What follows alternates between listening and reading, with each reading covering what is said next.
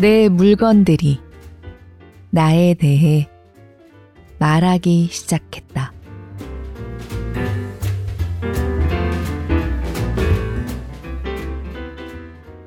안녕하세요. 골라듣는 뉴스룸에서 함께 책 읽는 시간, 북적북적입니다. 저는 권애리 기자입니다.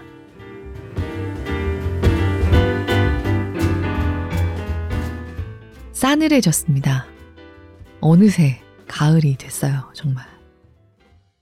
지나고 보면 시간이 진짜 빛보다도 빠르게 사라져버리는 것 같은 이 기분. 늘 느낀다고 생각하지만 그래도 이 새삼스러운 충격이라는 게 번번이 익숙해지기가 어려운 느낌입니다. 바로 이럴 때 어루만지면서 읽고 싶은 책을, 딱 맞는 책을 찾아서 제가 오늘 오랜만에 약을 좀 파는 것 같은데요. 두근두근 녹음실에 들어왔습니다. 따로 소개가 필요 없는 작가입니다. 은희경 소설가가 여름의 끝 팔월 말에 선보인 십이 년 만의 산문집 또 못 버린 물건들, 오늘 함께 읽고 싶습니다. 난다 출판사의 낭독 허가를 받았습니다. 감사드립니다. 물건을 잘 버리는 편이세요? 왠지 편견이긴 하지만요. 북적북적을 즐겨 들어주시는 분들 중에는 쓰던 물건을 쉽게 버리는 분은 별로 없지 않을까. 혼자 괜히 짐작을 해봅니다. 틀릴 수도 있습니다. 저는 예전에는 뭐 창피할 정도로 뭘 버리질 못했고요. 그런데 그렇게 살면 안 되겠다는 생각이 들어서 눈 딱 감고 엄청나게 버리기 시작한 지 좀 됐습니다. 꽤 됐습니다. 제 기준에서는 요새는 정말 휙휙 버려요. 남들 보기에는 여전히 다 끌어안고 사는 것처럼 보일 수도 있겠다고 생각은 하지만요. 그래도 상당히 버리고 있는 편입니다. 다만 버리는 순간마다 고마웠어, 수고했어 인사를 해요. 마음속으로. 혼자 있어도 뭐 큰 소리로 말하진 않지만요. 마음속으로 인사를 하고 얼른 쓰레기통에 탕 집어넣고, 그때마다 마음이 좀 콩, 예, 쿵이라고 하기는 좀 그렇지만 최소한 콩 떨어지는 느낌을 받으면서 작별합니다. 그런데 도저히 바로 버려지지 않는 물건들도 있잖아요. 그래서 저희 집에는 제가 명의의 전당이라고 이름 붙인 오래된 트렁크가 하나 있습니다. 제가 아, 이건 도저히 안 되겠어. 명예의 전당이야. 그러면 가족들도 이제 다 알아요. 버리려고 집어들고 한참을 망설였는데 도저히 버릴 수 없는 물건들을 저는 예전에 정말 많이 썼던 커다란 트렁크에 모아둡니다. 그 트렁크는 제가 결혼할 때 저희 집에 신랑이 갖고 들어오는 하무로 하자고 함께 가서 샀던 거예요. 그 트렁크를 함으로 썼고요. 신혼여행에도 들고 갔고 이후로도 여기저기 많이 들고 다니다가 지퍼도 한번 고쳐서 썼습니다.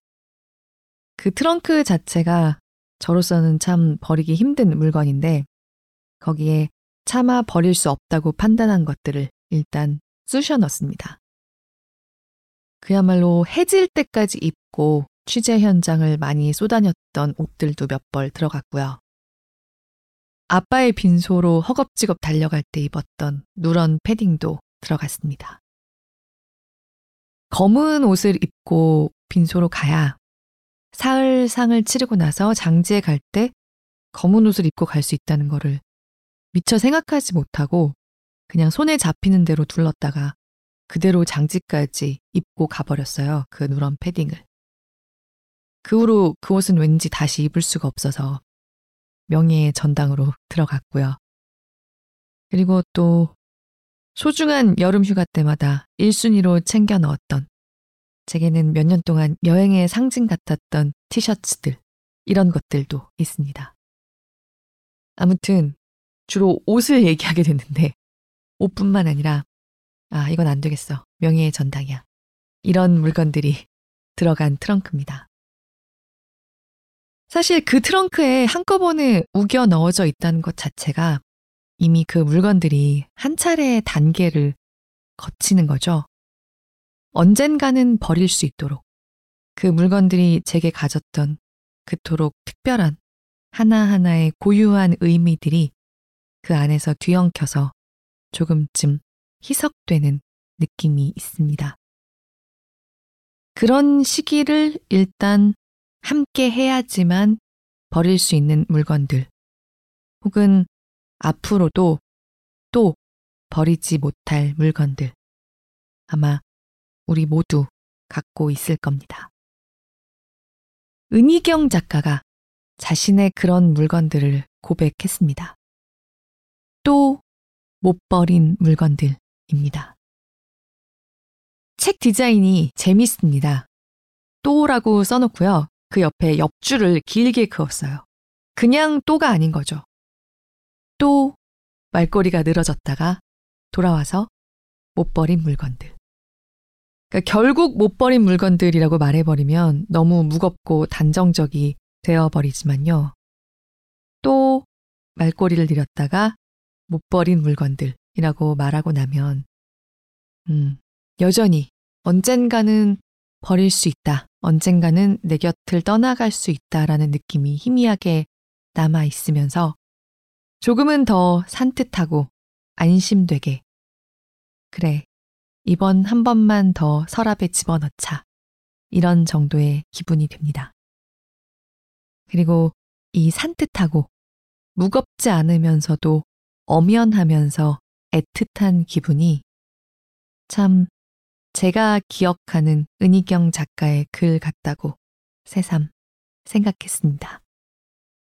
은희경 작가가 쓴 들어가는 글 먼저 함께 읽겠습니다.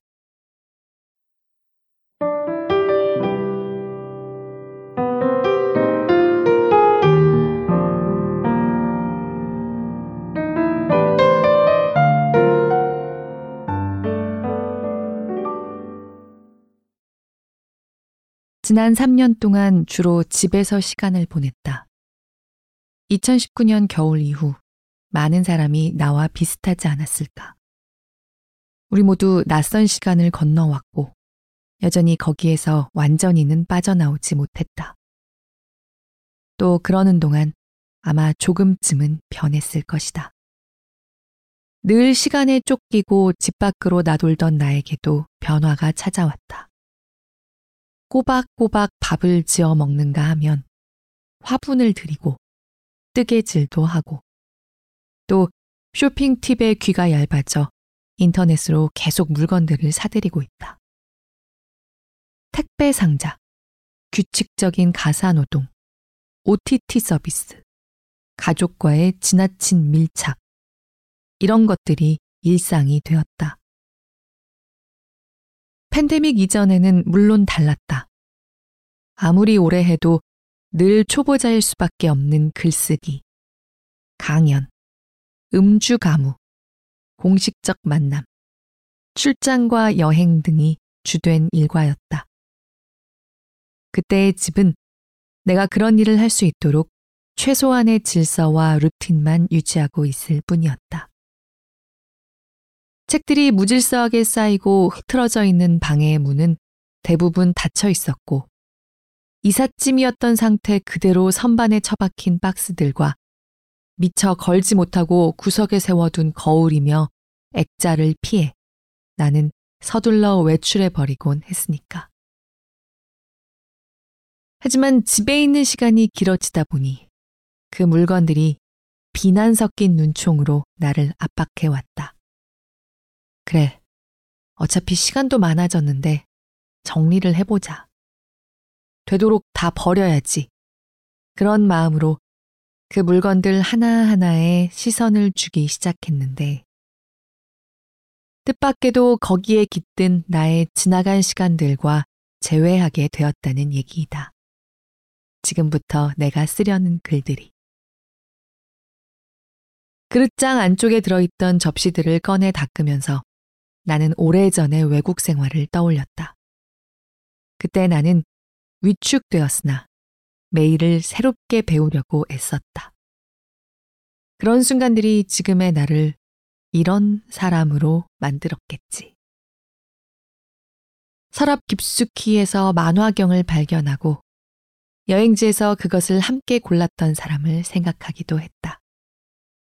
또 버릴 책들을 추리다가 생일 선물로 받았던 화집을 펼쳐놓은 채 오래 앉아 있었다. 인연이란 우리를 어디로 데려갔다가 마침내 어디로 흘러가 버리는 것일까? 빛바랜 틴 케이스에 들어있던 귀고리를 달아보려다 귓불이 막힌 걸 알았을 때는 멋진 액세서리를 찾아다니던 시절로부터 시간이 많이 흘러갔다는 사실을 깨달았다. 그렇다면 지금의 나는 무엇을 찾고 원하는지, 어떤 순간에 다정하고 또 즐거운지. 그뿐 아니다. 내 일상 속 물건들에서 새삼 나의 취향과 라이프 스타일을 발견하고, 게다가 그 물건들이 내가 쓴 소설 곳곳에 등장한다는 걸 깨달았을 때의 뜨끔함이란. 내 물건이 등장하는 소설 속의 문구가 떠오를 때마다 혼자 피식 웃을 수밖에 없었다. 그러고 보니 이 글을 쓰게 된 데에는 여러 가지 사적인 감정이 작용한 셈이다. 무엇보다도 내가 가볍고 단순해지려는 사심이 있었다. 무겁고 복잡한 사람이라면 한 번쯤 생각해 봤을 것이다.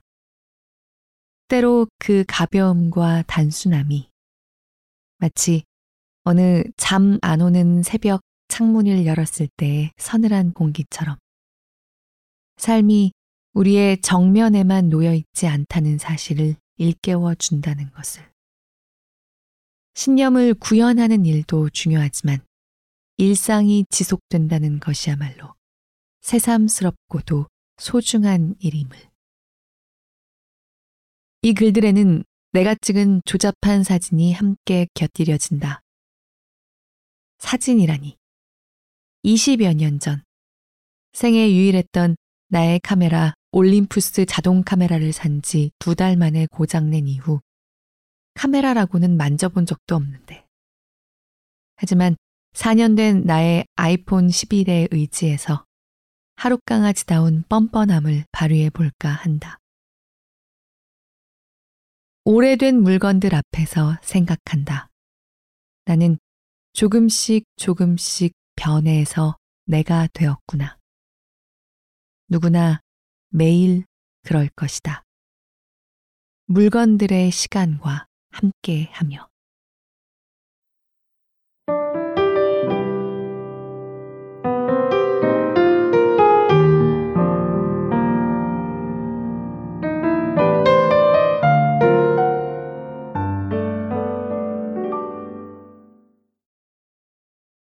저는 사실 솔직히 말씀드리면 은희경 소설가의 글을 접한 게 좀 오랜만이었어요. 최근에도 은희경 작품을 읽고 계셨던 분이라면 오늘 제가 드리는 말씀들이 그야말로 새삼스러운 감상일지도 모르겠다는 생각이 듭니다. 북적북적 가족분들 중에는 그런 분들도 적지 않을 것 같긴 하거든요.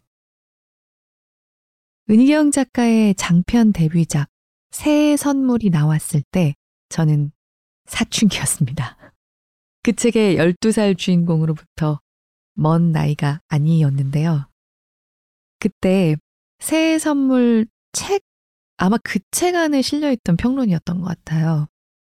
어떤 평론가가 열두 살 나라고 하기에는 좀 어른의 시선 같은 구절도 있다. 그런 비슷한 얘기를 했던 게 기억이 납니다. 그러니까 대체로 굉장히 이 작품을 높이 평가하고 있었지만 그래도 한마디 정도 한다면 이런 점도 있다, 뭐 그런 정도의 톤이었던 것 같은데요. 제가 지금도 그 말을 기억하는 이유는 동의할 수가 없었기 때문입니다. 이미 어른이 된 은희경 작가가 삼십 대 중반을 넘어서 내놓은 소설이었다고 하지만 어, 새해 선물을 주인공의 나이로부터 멀지 않은 나이에 읽고 있었던 그때의 제 입장에서는 뭐랄까 소설 속 나아가 일 인칭 화자로서의 소설 속 주인공으로서 뿐만이 아니라 그냥 아는 애처럼 느껴지는 면이 있었어요. 그때까지 제가 한국 소설 안에서의 여주인공들에게서 느끼지 못했던 너 내가 아는 애구나 이런 느낌. 너 좀 만나본 적이 있는 것 같아. 나 너를 좀 아는 것 같아. 너 나랑 좀 비슷한 것 같아. 그런 면이 있었습니다. 이후에 얼마 지나지 않아서 그 소녀가 자라서의 이야기인 마지막 춤은 나와 함께라는 작품이 신문에 연재됐던 것도 기억이 납니다. 주인공 진이가 갑자기 훌쩍 커서 제가 아직 따라잡으려면 좀 시차가 있는 나이의 성인 여자가 돼 있더라고요. 그래서 낯선 기분도 들었지만 음, 내가 아는 애. 그 진이가 성인 여성으로서 이렇게 살고 있다면 알겠어. 내가 따라잡아 볼게 일단. 성인이 된 진이라기보다는 내가 아는 그의 진이의 이야기를 읽는 기분으로 그 신문 연재를 열심히 읽었던 기억도 납니다. 제가 그 후로도 굵직한 작품들을 계속해서 남기면서 당연히 설명드릴 필요가 없는 인물이 된 은희경 작가의 진짜 예전 소설 얘기를 이렇게 끄집어내는 건요. 제 성장기에 은 작가의 소설이 함께한 기억을 고백하는 게 또 버리지 못한 물건들에 대해서 이야기하고 있는 이 책에 대해서 제가 바칠 수 있는 나름의 마음인 것 같아서 그렇습니다. 이 산문집은 제목 그대로 은희경 작가가 여전히 쓰고 있는 혹은 버리지 못한 살아오면서 접했고 또 모았고 간직하고 있는 자신의 물건들에 대해서 쓰고 있는 글들을 묶었습니다. 정확히는 물건들과 자신의 고양이에게 바치는 사랑의 송가 한 편 이렇게 구성돼 있다고도 할 수 있겠는데요. 모든 에세이에서 그 에세이의 주인공인 물건들 뿐만 아니라 그동안 본인이 썼던 작품이나 구절 중에 일부분을 다시 인용하고 되짚어 보고 있는 형식적인 통일도 좀 보입니다. 저는 이 책을 열었다가 처음 몇 편을 읽었을 때 저도 모르게 아, 참 잘 쓴다. 혼잣말을 하고 말았어요. 건방지죠. 근데 그냥 저 혼자 읽다가 저도 모르게 뱉은 혼잣말이니까 뭐 어쩔 수 없다고 생각합니다. 북적북적에서 프로 작가가 아닌 사람의 글들을 읽는 것을 굉장히 좋아하기도 하지만 진짜 프로 작가, 은희경 작가의 산문집을 오랜만에 소개하면서 프로 소설가의 산문집만이 가질 수 있는 이 꽉 찬 기분이라는 거는 또 다르네. 역시 다르네. 그런 생각이 좀 들기도 했고요. 오랜만에 접하는 은희경 작가의 자신의 소중한 물건들에 대해서 쓰고 있는 그 문장들이 참으로 여전해서 반가웠습니다. 여전히 아싸라고, 솔직하고, 쓸데없이 타협하지 않고, 그러나 사실은 마음 깊이 애틋한 순간순간들을 갈무리하고 있는 은 작가 스스로 이 산문집 안에서 자신의 글이 특유의 냉소로 유명하다고 얘기하고 있는데요. 저는 한 번도 그렇게 생각됐던 적이 없었어요. 하루키가 그런 얘기를 한 적이 있더라고요. 당신 글은 너무 쿨한 거 아니냐는 말을 듣는데 쿨한 인간은 글을 쓰지 않는다고. 저 정말 너무너무 동감했거든요. 하루키의 글에서나 은희경의 글에서나 이 서늘한 듯한 표면 온도 밑에 이 사람은 글로 나아올 수밖에 없었겠구나. 당신을 나는 좀 믿고 읽을 수 있을 것 같습니다. 당신이 이렇게 여전히 끓고 있기 때문에 이렇게 서늘한 표면 온도를 유지할 수 있는 거군요. 이렇게 생각하게 만드는 그 문심이 이렇게 엄연한 에세이들입니다. 제가 기억하는 은희경 소설가의 글들이 참 기억하는 그대로여서 그의 그 시간들을 함께해온 물건들에 대한 이 에세이들이 새삼 반가웠어요. 여기 실린 모든 에세이들이 그렇긴 한데요. 오늘의 낭독에서는, 오늘의 제 생각에서는 특히 더 은희경 작가다운 그 아싸란 문심이 더욱 느껴지는 두 편을 골라봤습니다. 다른 날이 되면 다른 편들이 더 그렇게 느껴질 수도 있으니까 낭독 들으시고 이 어루만지며 읽고 싶은 책, 또 못 버린 물건들, 북적북적 가족분들도 직접 만나봐 주셨으면 좋겠어요.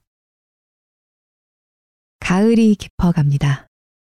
이 시간에 북적북적과 함께 해주셔서 고맙습니다. 북적북적도 또 떠날 수 없는 친구로 계속 함께하고 싶습니다. 들어주시는 모든 분들 늘 깊이 감사드립니다.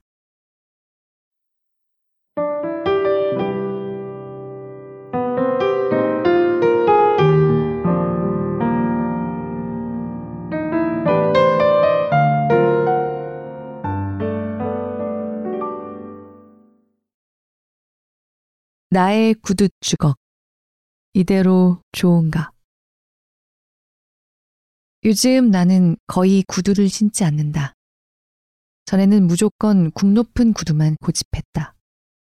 예정에 없던 일정이기도 했지만 하이힐을 신은 채 만리장성 삼 하대에 올랐던 사람이 바로 나다. 킬힐도 여러 켤레 갖고 있었다. 킬힐을 신어보니 높은 데는 공기가 다르다는 둥. 스탠딩 공연장에서 처음으로 가수의 바지 색깔을 봤다는 둥. 키가 큰 남자랑 대화가 수월하더라는 둥. 너스레를 떠는 글을 쓴 적도 있다.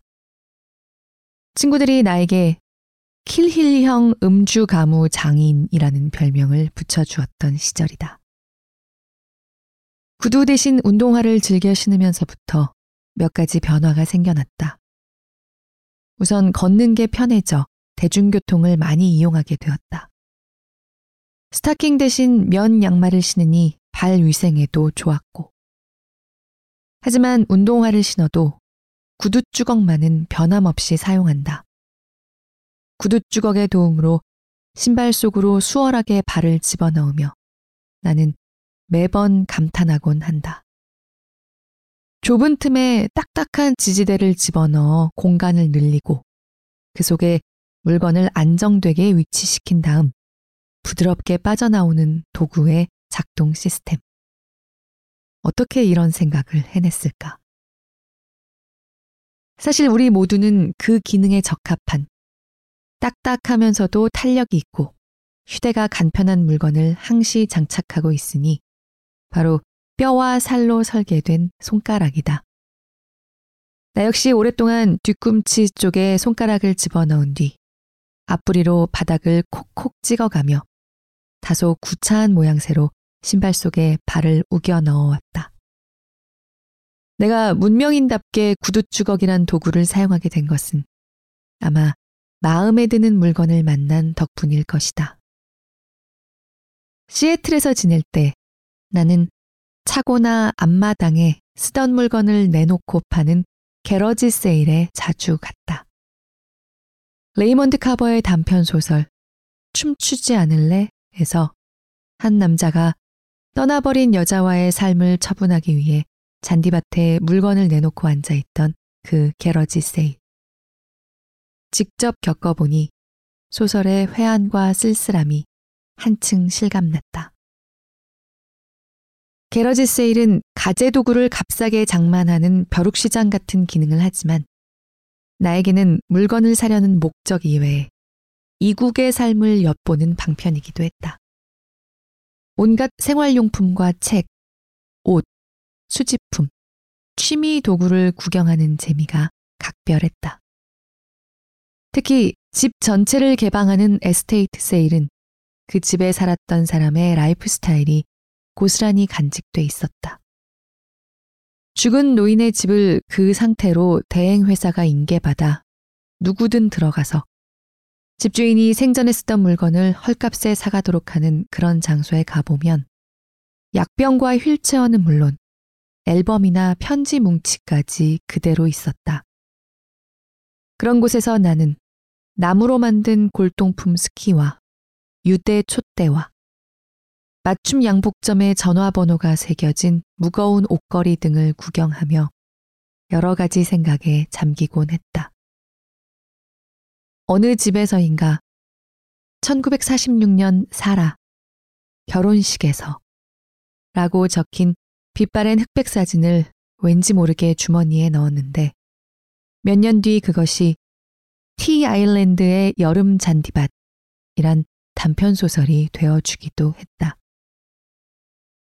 나의 구두주걱도 그중 어느 집에서 삼 달러 정도에 산 물건이다. 길고 우아한 곡선, 견고한 손잡이와 안으로 부드럽게 휜 몸체의 탄력성, 밑바닥의 기능적인 날렵함, 매끄러운 촉감과 은은한 광택. 뒷면에 핸드메이드 인 스코틀랜드라고 새겨진 그것은 무려 상아로 만들어져 있었다. 말 그대로 상아색의 구두주걱.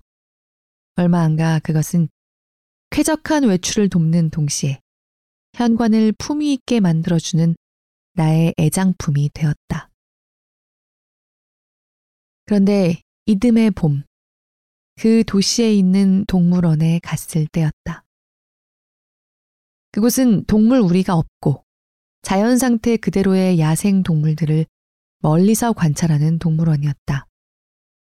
재롱을 보여주는 쇼나 먹이 주기 같은 이벤트는 당연히 없었다.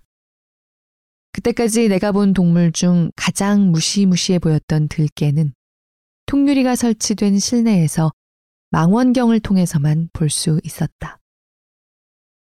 가장 가까이에서 본 것은 뜻밖에도 코끼리였다. 물론 우리 안이 아니었고 사육사가 목욕시키는 장면을 우연히 지나가다가 통유리창 너머로 본 것이었다. 호스에서 흘러나오는 물줄기에 얼굴을 갖다 대며 장난을 치고 한쪽 발을 번갈아 들어올려 목욕에 협조하는 아기 코끼리의 귀여움이란. 그리고 문득 깨달았다. 내 현관에 놓인 구두주걱이 본래 누구 몸의 일부였는지. 코끼리의 지능이 높다는 건 잘 알려진 사실이다. 바나나 농장에 접근하지 못하도록 울타리에 종을 매달았더니 코끼리가 진흙으로 속을 메워놓아 소리가 안 들리게 해놓았다거나 농장을 지키는 개에게 짐승뼈를 뇌물로 바치고 무사 통과하더라는 얘기까지 있다. 물론 지능이란 인간이 만든 기준이고 야생동물을 남획하지 말라는 주장과 코끼리의 지능이 높다는 건 아무 상관이 없다. 동물들아, 지능이 높으면 인간이 안 죽인대. 어서 가서 아이큐 검사지를 받아오자. 물속 동물은 코팅 필수? 하지만 기억력이 뛰어나서 코끼리는 잊지 않고 복수한다는 케냐 코끼리 연구소의 보고서 제목은 다소 함축적이다. 특히 요즘처럼 인간이 환경 파괴의 대가로 자연에게 보복을 당하는 일이 점점 잦아지다 보면 나는 신발을 신을 때마다 죄의식 속에 이렇게 중얼거릴 수밖에 없다. 나의 상하 구두주걱. 이대로 좋은가? 이대로 좋은 일은 결코 아니지만 오늘도 나의 구두주걱은 현관에서 내 외출을 돕고 배웅한다. 그나마 좋은 일이라면 그 구두주걱에서 코끼리를 보듯이 깃털 베개에서 오리를 보고 가죽 가방에서 들소를 본다는 사실이다. 그리고 그처럼 죽음과 죽임이 개입된 잘못된 만남이 줄어들기를 바라는 마음 탓에 물건을 살 때 조금 까다로운 사람이 되었다. 채 일 년을 못 넘겼지만 나는 소극적인 채식을 시도한 적이 있었다. 폴 맥카트니가 내레이터로 참여한 도살장의 벽이 유리로 되어 있다면 모든 사람이 채식주의자가 될 것이다 라는 영상을 본 뒤였다. 다큐멘터리 영화 조지 해리슨에는 한 친구가 폴 맥카트니에게 환경주의자가 가죽 점퍼를 입었어? 라고 놀리는 장면이 나온다. 그제야 깨달았다는 듯 자신의 점퍼를 새삼스럽게 내려다보는 폴 맥카트니의 표정. 그때에도 나는 내 현관에 걸려있는 구두 주걱을 떠올릴 수밖에 없었다. 그리고 오랫동안 혹은 남들이 살아온 방식을 무심히 답습하는 태도가 때로 편협하고 아니한 일이 되기도 한다는 것을. 플러스. 세상에서 가장 신고 벗기 어려운 건 내가 알기로 부츠나 장화가 아니라 버선이다. 어린 시절 명절 아침이면 한복을 차려입은 엄마가 반투명한 미농지로 발을 감싸고 허공으로 들어올려 버선을 신는 모습을 보곤 했다.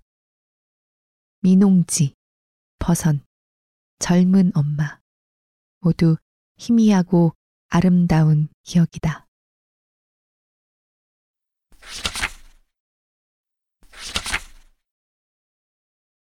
떠난 사람을 기억하는 일. 나는 사 년 전에 지금 살고 있는 집으로 이사했다. 이십여 년 만에 이사여서 옛집과 작별하는 데에 시간이 많이 걸렸다. 집안 구석구석 처박혀 있던 오래된 물건들이 그 집에서 살아낸 세월을 하나하나 떠오르게 했고, 버릴 물건과 아닌 물건을 가리다 보면 어느샌가 그 자리에 주저앉아 추억에 잠겨 있곤 했다. 정리가 마무리될 때쯤엔 을에 술상을 차려야 했다. 이런 전개 매우 익숙함. 하지만 정든 집과 작별하는 일에 호들갑을 떨었던 마음이 무색할 만큼 새 집에도 금방 적응했다. 그 무렵 엄마 생각을 많이 했다. 돌아가신 뒤로 가장 많이 떠올렸던 것 같다.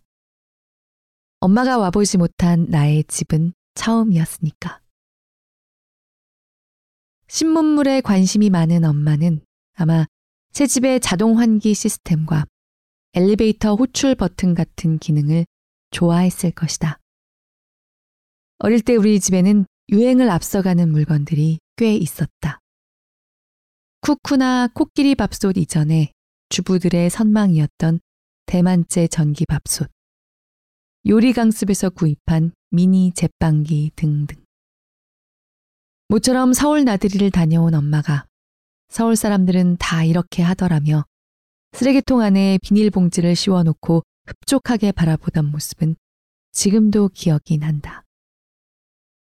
뭐든 주도하려고 하는 성격이라서 엄마는 분명 이사 온 집의 가구 배치나 새로 들이는 물건에 대해 참견하느라 나와 말다툼을 벌였을 것이다. 이따금 나의 집에 들를 때마다 엄마는 반드시 흔적을 남기곤 했다. 자고로 물건이란 보이는 곳에 걸어놓고 써야 편하다며 마트에서 커다란 접착 후크를 사와 집안 곳곳에 열쇠와 행주 등을 줄줄이 걸어놓는가 하면 발수건을 따로 써야 한다는 소신에 따라 상호나 단체명이 커다랗게 박힌 기념품 수건을 찾아내서는 나의 고급 바스타올 옆에 나란히 걸어두고 떠났던 것이다. 엄마를 배웅한 뒤 나는 투덜대며 그릇 위치를 제자리로 돌려놓고 주방 벽에 걸린 병따개와 청소소를 서랍 속으로 집어넣어야 했다. 하지만 이 모든 사소한 분란과 신경전에도 불구하고 엄마의 결론은 늘 정해져 있다. 내가 오죽 알아서 잘했겠냐, 이다.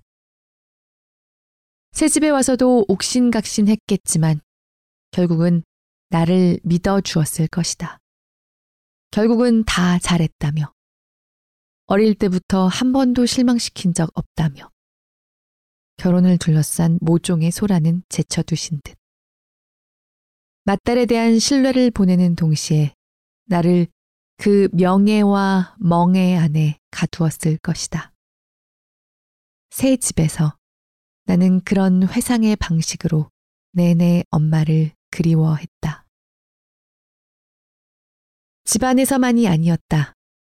근처 공원을 산책하거나 동네 식당과 상가를 기웃거리면서도 엄마를 생각했다. 엄마가 좋아했을 음식, 엄마가 즐겼을 풍경, 엄마가 반겼을 대형마트와 극장 같은 주변 시설들. 눈썰미가 좋아 디테일을 놓치는 법이 없고 또 재치 있는 논평을 잘하는 엄마가 내게 던졌을 법한 말들을 떠올렸으며 그때의 의기양양한 엄마 표정을 상상했다. 그러면서 깨달은 게 있었다. 서울로 대학을 온 열아홉 살부터 엄마로부터 독립했다고 생각했지만 살아오는 동안 나는 줄곧 엄마를 의식하고 엄마의 범주 안에 있었다. 엄마가 돌아가신 뒤 새로운 장소나 여행지에 갈 때마다 그곳에 엄마가 있다면 분명 이랬을 거라고 떠올리게 되는 일. 그것은 엄마가 그 장소를 즐길 수 있으면 좋았을 텐데 혹은 내가 더 잘했더라면 하는 후회와 아쉬움만은 아니었다. 나를 믿어주었던 엄마가 더 이상 내 곁에 없다는 상실의 실감이었다. 어느 시기부터 내 쪽에서 엄마를 챙기고 있다고 생각했지만 한편으로 나는 언제까지고 엄마에게 마음 한구석을 의지하고 있는 어린 딸이었던 것이다. 오래전 나는 여성지에서 배우 박원숙 씨와 대담을 한 적이 있다.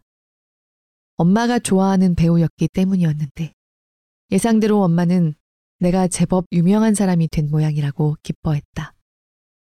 엄마는 티비 드라마는 물론이고 개그 프로그램, 연예인의 가십 모두 좋아했는데 나는 그런 엄마를 위해 영화제 시상식에 초대한 적이 있었다. 내가 그 상의 심사위원이었던 덕분이다. 평생 단 한 번의 기회였다. 엄마를 모시고 그 자리에 함께 갔던 여동생의 말에 따르면 엄마는 그토록 좋아하는 많은 배우를 다 제쳐놓고 심사위원석에 있는 나를 보기 위해 계속해서 두리번거렸다 한다. 그 배우들보다는 그처럼 유명한 사람들 가운데에 끼어 앉은 나를 보고 싶은 거였다. 그런 와중에도 볼 건 다 보았고 정우성 배우가 단연 최고라 해서 끄덕끄덕. 문체부에서 주관하는 예술가의 장한 어머니상이란 게 있다. 장한 어머니라니. 네이밍만으로도 이십일 세기에 좀 아니지 않나라는 생각이 들만하다.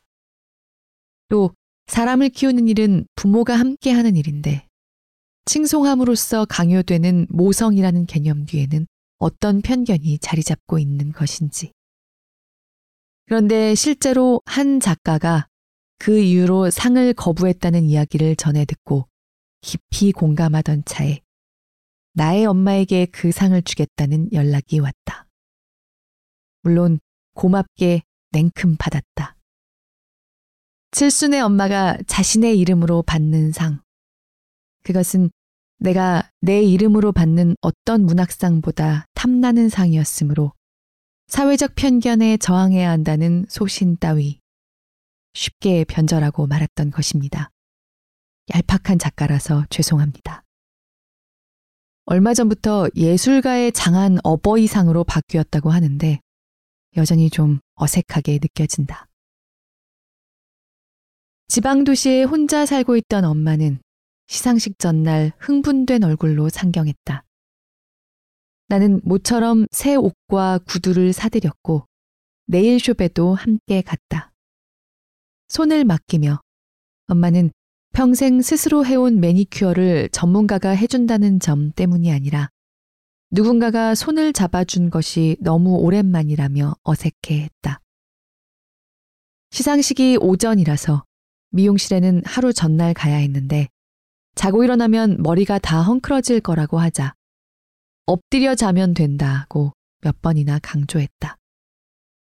그러나 다음날 대기실에 앉아있는 엄마는 표정이 좋지 않았다. 그 상은 문학, 미술, 음악, 연극, 국악, 무용 등 여러 문화 분야에 주어지는 상이었고 수상자들은 모두 예술가인 자식들과 함께 참석했다. 리허설 때 소개 영상을 보며 알게 된 사실인데 어머니나 예술가 본인 중에 장애를 가진 분이 여럿이었다. 수상자들이 자식을 뒷바라지한 사연 또한 역경을 이겨낸 에피소드 위주로 편집돼 있었다. 거기 비하면 엄마가 나를 예술가로 키운 데에 특별한 고생담 같은 건 없었다는 것이 엄마가 그 자리를 불편해한 이유였다. 내가 있어도 되는 자리냐라고 속삭이는 엄마에게 나는 말했다. 엄마, 작가가 되도록 나를 내버려뒀잖아. 그게 얼마나 큰 뒷바라지인데. 그러니까 내 말은 그때 어쩐지 목이 메었다. 작가한테는 반대도 방해도 하지 않고 가만히 혼자 두는 게 제일 큰 뒷바라지야 라고 농담을 하려고 했는데. 나는 딸이라고 차별을 받은 기억이 없다. 내가 그를 깨우치자마자 엄마는 소년소녀 세계 문학전집을 할부로 들여놓았다.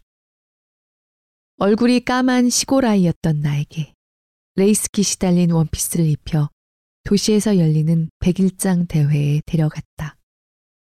내가 대학생일 때는 서울에서는 개나 소나 다 신었다는 부츠를 우리 희경이만 없다고 호소해 아빠에게서 얻어낸 돈을 붙여주었다. 여자도 경제적 능력이 있어야 한다고 강조하며 대학원 진학을 누구보다 지지했다. 실은 취직이 어려워서 대학원이라도 가야 했던 게 현실이지만. 무엇보다 엄마는 두 아이를 키우며 살림과 일에 지쳐있던 내가 삼십 대 중반에 소설을 써보겠다고 혼자 길 떠날 결심을 했을 때 애들은 어쩌고 라든가 아줌마가 이제 와서 뭘 하겠다고 같은 말을 하지 않았다. 대신 아빠의 도움으로 얻은 리조트 방에 혼자 찾아와 내가 끼적거리고 있던 글을 읽어주었다. 사투리를 살려서 쓴 그 문장을 엄마가 하도 어색하게 낭독하는 바람에 그때 이후 나는 소설의 표준어만 쓰고 있다. 그리고 어렵사리 신춘문예에 당선됐는데도 청탁이 전혀 없어 좌절한 내가 장편 소설을 쓰기로 마음먹었을 때 노인 불교 대학의 연주를 이용해서 외딴 절에 방을 구해준 것도 엄마이다. 얼마 전 나는 모임에 나가서 술을 많이 마셨다. 팬데믹 이후 오랜만이어서 그랬는지 기분 좋은 모임은 아니었다. 익숙했던 사람들이 낯설고 나 혼자만 그들의 화제에 끼어들지 못하는 기분이었다. 제풀에 외로워져서 과음을 했던 것 같다. 집에 돌아와 혼자 몇 잔을 더 마시고 취한 채 잠들었다. 그런데 아침에 눈을 떠보니 내 손가락에 엄마의 유품인 반지가 끼워져 있었다. 술김에 그 반지를 찾아 끼고 잔 모양이었다. 외롭다고 엄마를 찾다니 퇴행적인 인간 같으니라고. 그 반지는 처음이자 마지막으로 부부 동반 외국 여행을 갔을 때 아빠가 선물한 것이다. 해외여행 자유화가 시행된 첫 해였으니 얼마나 오래된 물건인지 알 수 있다. 금은방에 가져가 세척을 해봤지만 낡은 느낌이 지워지지 않는다. 그만큼 엄마가 많이 끼었던 반지이기도 하다. 링의 절단 부분은 손가락이 잘 붙는 엄마가 크기를 조절하기 위해 고심했던 흔적이다. 아빠가 돌아가신 뒤 아끼던 폐물을 다 팔아 썼지만 그 반지만은 끝까지 갖고 있어서 유품이 되었다. 손이 예쁘다고 자랑하곤 했던 엄마와 달리 나는 손이 투박한 한편으로 손가락이 잘 붙는 엄마의 체질은 또 물려받은 터라 반지를 끼지 않는다. 그러나 그 반지는 가끔 낀다. 주로 잠들기 전에, 잠이 안 올 때, 더 강해지고 싶은 때, 외로움 따위는 인간의 천분이라고 나를 설득하면서. 쿤데라의 잃어버린 편지들이란 소설의 시작 부분을 한때 좋아했었다. 체코의 공산당 당수 고트발트가 프라하 광장에서 역사적인 연설을 하던 날은 몹시 추운 날이었다. 곁에 서 있던 자상한 동지 클레멘티스가 자신의 모자를 벗어 고트발트에게 씌워주었다.